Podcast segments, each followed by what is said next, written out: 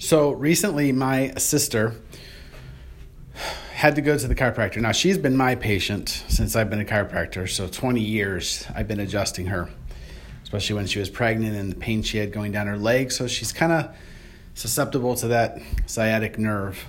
She recently got her knee replaced, so now she is sitting around and laying around way more than she ever did. Her gait is off, even though she's rehabbing good and, and building up the range of motion and strength. But then to add injury, insult to injury, when you're coming back from a knee replacement, now you have sciatic pain going down. So she moved to Norfolk, Virginia. So now she can't see me and I can't get to her as easily for adjustment. So she found a chiropractor down there. She comes home and starts to explain what the chiropractor did. She was extremely disappointed. They rubbed, they kind of stretched, they, for adjustments, only pushed lightly at certain points and didn't do the right pain relief, didn't get the right evaluation to figure out what was going on. And she calls me frustrated that now she didn't even get relief. There's no plan for how to get this relief. And that is one of the biggest misconceptions of, of chiropractic that we have this hocus pocus voodoo type therapy. And I totally get it because I was super frustrated that the chiropractor that she chose is the one that was more like the hocus pocus and uh, not the physical medicine that we do best and know best.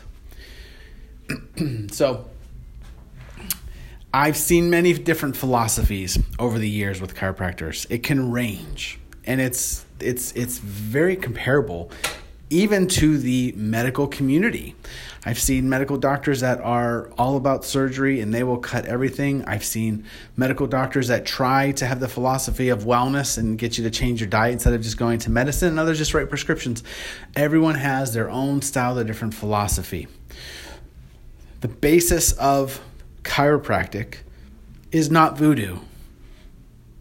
There's an actual, very sound, strong anatomy to understanding what we do and what we change. The alignment and the movement of each and every single vertebrae on top of the disc is of the utmost importance because there's a nerve that is right next to it. The nerve controls everything. It's the sciatic. Well, in just this one instance, it's the sciatic. It runs down your leg, but it also branches to different organs and different areas. So when we evaluate, especially in my office, we look at the one component of this alignment of the vertebrae uh, that's the most important. That's the movement. When you don't have the right alignment, the movement of your spine is altered.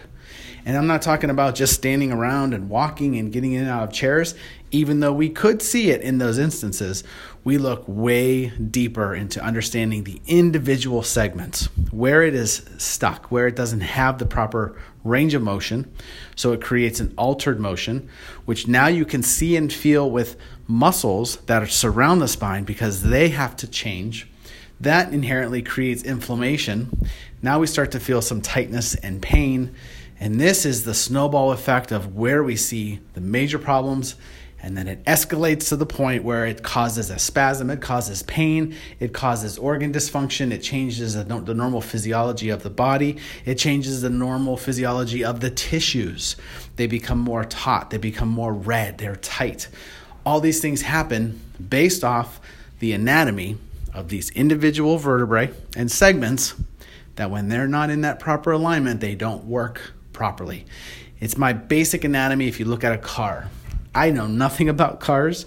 I know that when I step inside and sit, I turn, it should turn on, I put on the gas and it's, you know, push on the gas and it should go. And when it doesn't do that, and I've been in that instance many times throughout my life, I have no idea. I can look under the hood. There's all these belts, there's all these motors, It's all these fluids, and I have no idea. But if those certain bands, if one part doesn't work.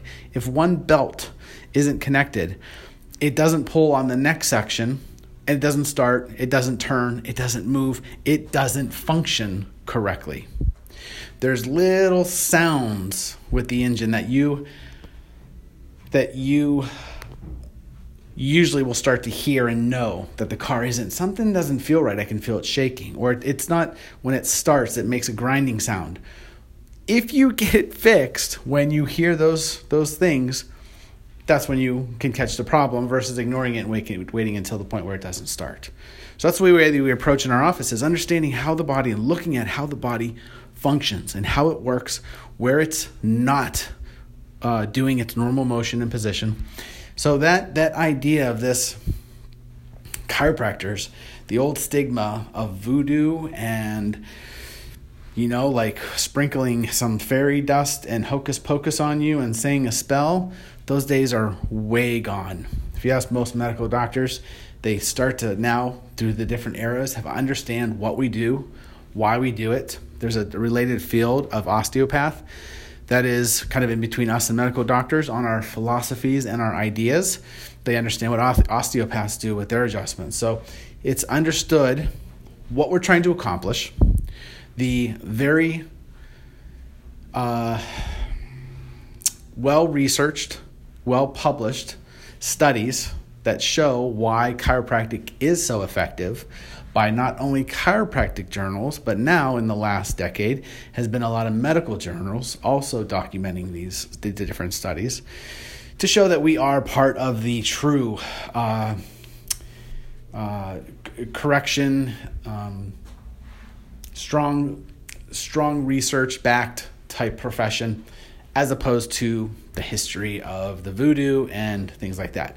Side note: I did after calling several different places understanding what type of philosophy the office may practice under, found the right chiropractor for her.